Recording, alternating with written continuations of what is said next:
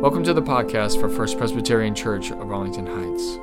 In this sermon series, Here I Am, we explore all the places where we find this phrase, Here I Am, from God in the Scriptures.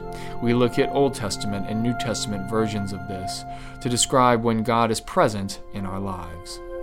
I hope you enjoy. The moment of darkness. When it was noon, darkness came over the whole land until three in the afternoon.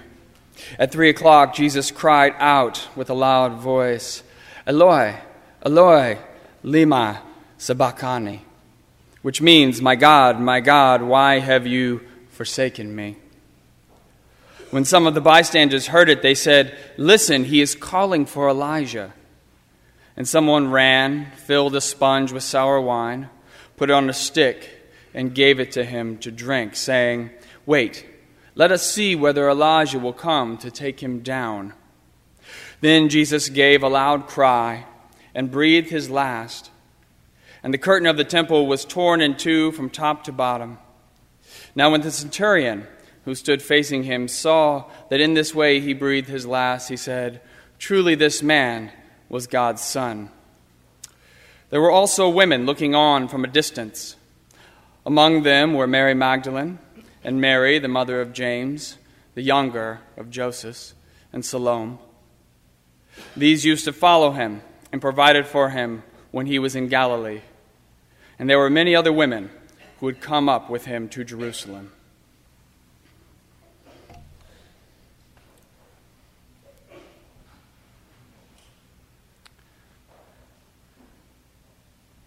I'm always amazed by science and the world that it uncovers right beneath our eyes. A lot of us look at the world around us, and what we see right in front of us, we think is very simple and mundane, but nothing could be further from the truth. What science teaches us is that wherever you lay your eyes, there is such enormous complexity staring you back in the face that our brains can barely comprehend it. Let's take this pulpit right here as an example. Now, this pulpit is made of wood, and when I touch it, my brain tells me that it's quite solid. In fact, if I tried to break it, I couldn't do it because it would shatter my fist.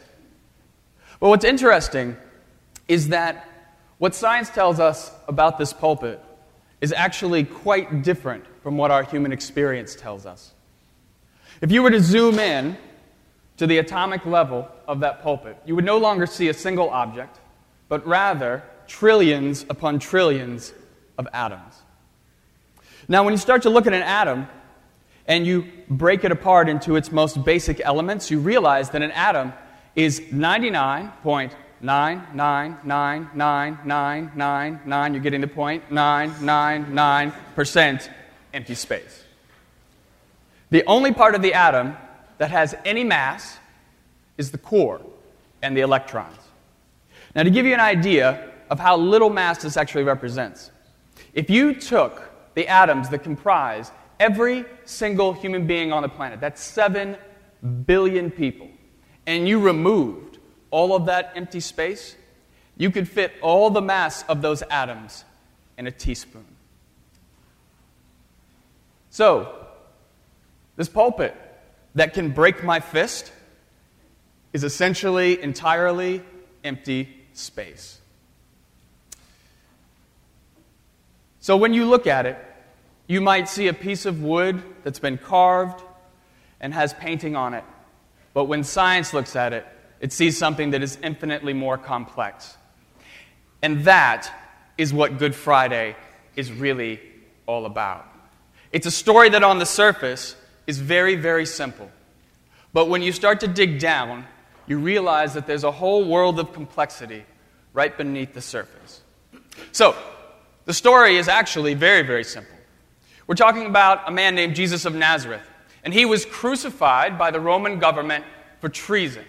The reason why he was crucified is actually quite simple as well. Jesus and his band of disciples, they walked into the temple in Jerusalem and they basically disrupted the business transactions that were going on in there.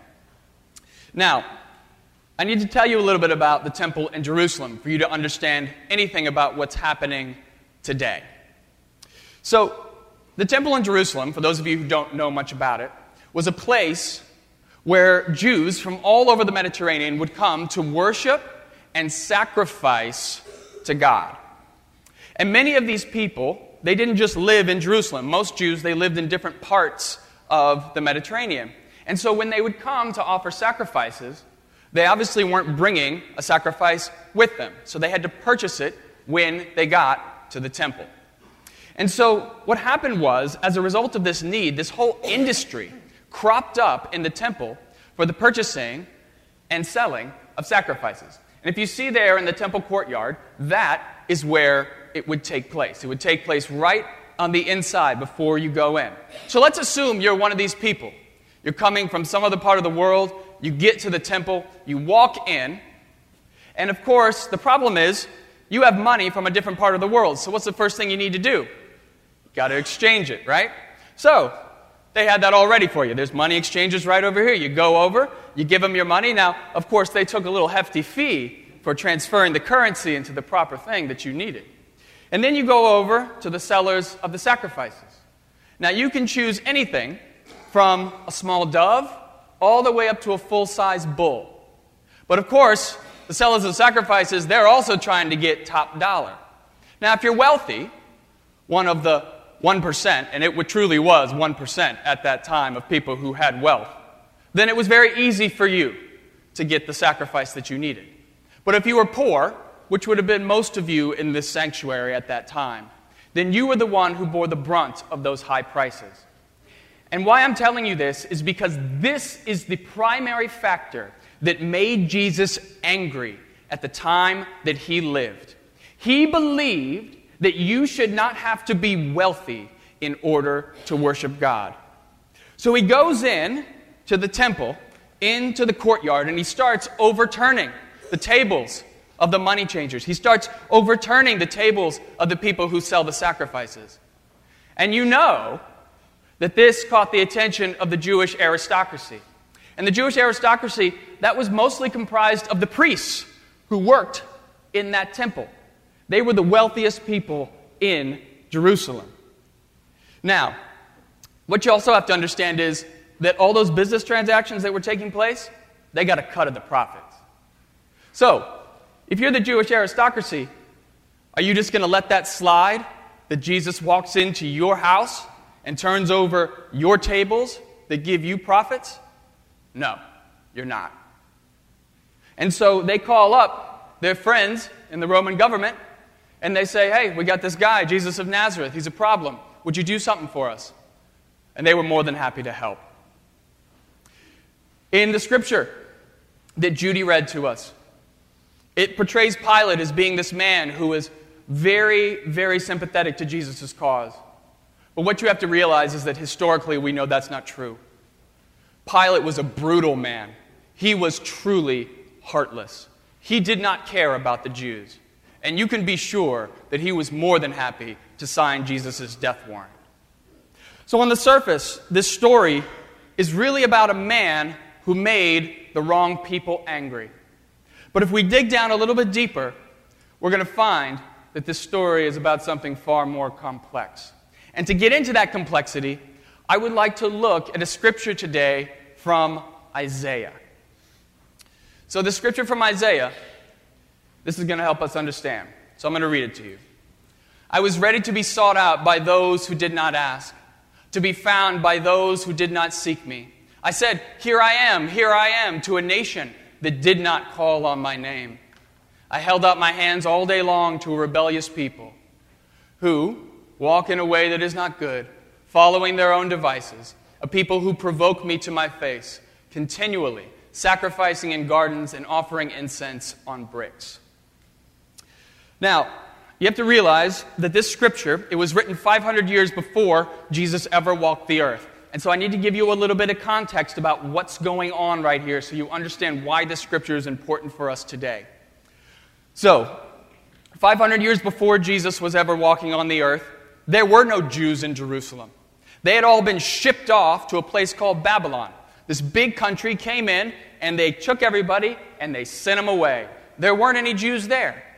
But then, after a little while, this place, Babylon, it gets taken over by an even bigger nation called Persia. And Persia was run by this king. His name was Cyrus. And Cyrus said, Hey guys, guess what? You can go home. Go back to your homeland. And so they do. They start heading back. And so this scripture, it is there to chastise those Jews who, when they were sent to Babylon, turned their backs on God. It is supposed to make them realize that they shouldn't have integrated with Babylonian culture. They shouldn't have started worshiping those Babylonian gods. And the purpose of this is for them to realize that God is waiting there with outstretched arms saying, Here I am for you. So come back to your God. We fast forward 500 years. Now we're with Jesus, right? Now, everything is working the way it's supposed to. Jesus, the Jews, they're all worshiping God in the temple, right? But here's the problem what's going on? There's so much money being pumped through the temple that worshiping God has become a lot more like a business transaction than a spiritual experience. And so Jesus, he reads these words and he believes that what's written there still applies. That God is still waiting with outstretched arms. That God is saying, Here I am. Because in Jesus' mind, the act of worshiping God has become corrupted. So, Jesus, he wants to see this change. And he's dedicated the last three years of his life to it. What he wants is for you and for everyone else to realize that God is there, God is waiting, and God wants you to come back. But in order to do that, he believes he needs to rid the temple and all of the things that come with it of the greed that had come to overpower it. So when he went in to the temple that day, and he starts overturning the money changers, and he starts overturning the sellers of the sacrifices. He knew exactly what he was doing. Have no doubts about that. He knew what was going to happen to him. He knew that they were going to come after him. Now, most people who did what he did, they would run. They would be gone because they would not want to face what was about to happen to him. But according to what we read in the scriptures, he sticks around. He actually doesn't go anywhere. He wants to be found. If the Gospels are to be believed, he actually stays in Jerusalem and goes and teaches in the temple. So, what that tells us is he wanted to be caught, he wanted to be arrested, and he wanted the death sentence that would surely be handed down to him. And the question we have to answer tonight is why? Why did he want to suffer so badly? I think this is a very interesting question because most people who I ask, when given the choice between suffering and not suffering, tend to choose not suffering. But there are some people who are open to suffering. And I have found that in my experience, these people tend to be the exception, not the rule, and they also tend to be very extraordinary people. I'd like to tell you about one such person tonight, other than Jesus, who I think fits that. Her name is Kayla Mueller. You've probably heard me talk about her here and again in the church. She is connected to our church. And she was an aid worker over in Syria. She was working for the NGO Support to Life. And she had gone over to help all the Syrian refugees who were fleeing due to the civil war. And so she was on the Turkish border and she had, eventually, she was captured by ISIS. She's one of four Americans who has been killed by ISIS over in the Middle East. Now, I want you to think about what Kayla has done. She intentionally goes to a war torn area of the world because she wants to serve people. She intentionally goes into a place where she knows she's going to suffer because she wants to help those who are in need. There's this beautiful quote that Kayla has, and it's now immortalized. She says, I find God in the suffering eyes reflected in mine. If this is how you, God, are revealed to me, then this is how I will forever seek you. Kayla understood that through suffering, that is how you find God. Now, I want you to think about that for a second. I think that's hard for us to understand. Suffering helps us to find God. So, Jesus' death, Kayla's death, what that shows us is that when we enter into suffering, we are going to find God's presence in the world. When Jesus died on the cross, when he suffered, his goal was to open the world so that everybody might know that God is calling out to them, saying, Here I am. And you know what's crazy about that? Is that it worked. He actually did it. Because, you know, for me, when I look at suffering, I'm willing to suffer on my own, but I don't see my suffering as necessarily helping anyone else. But the truth is, it can. And it does.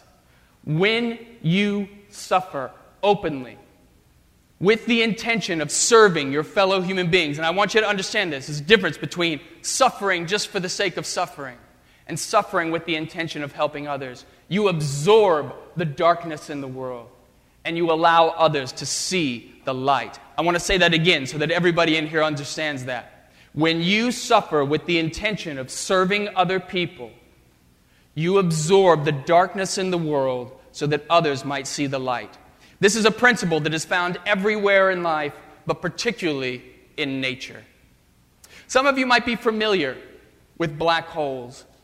Black holes are a region of space where the gravitational pull is so strong that nothing, not even light, can escape.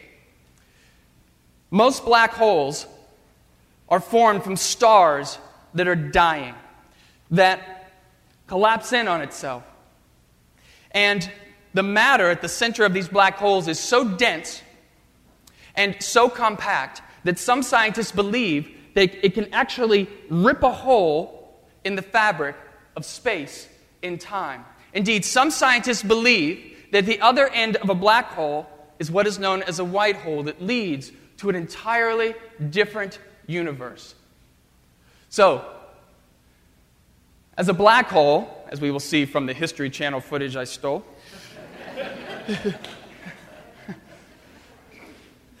it sucks in all the matter. And what happens is it takes that, pushes it through to the other side of the white hole, and it basically becomes the matter. It's the foundation of matter in this new universe. So I want you to think about it. 13 billion years ago, our universe came into existence. And according to this theory, there was a black hole in another universe that broke through into ours, and all of the matter getting sucked in, it became the Big Bang in our universe. How amazing is that idea? Now, if you didn't follow exactly what I was saying here, let me break it down for you a little bit. In order for life to thrive in our universe, something else needs to die. So, when that star collapses in on itself, what happens? It creates the possibility for an entirely new universe to exist. And the more one is willing to suffer, the more one is willing to engage in that act of death, the more you are going to bring life to others. Kayla Mueller, she was willing to suffer by going to serve those people over in Syria. She wanted to help them have food, help them have shelter, make sure that they had hope for a life that they had to leave behind. She suffered so they wouldn't have to suffer. She suffered so that they could have the opportunity to have life. She became God's hands in the world for those people. She brought light to their world of darkness. Likewise, Jesus, when he suffered, he wanted to allow people to have life abundant. He wanted people to know that God was speaking to them, saying, God is still here for you, saying, Here I am.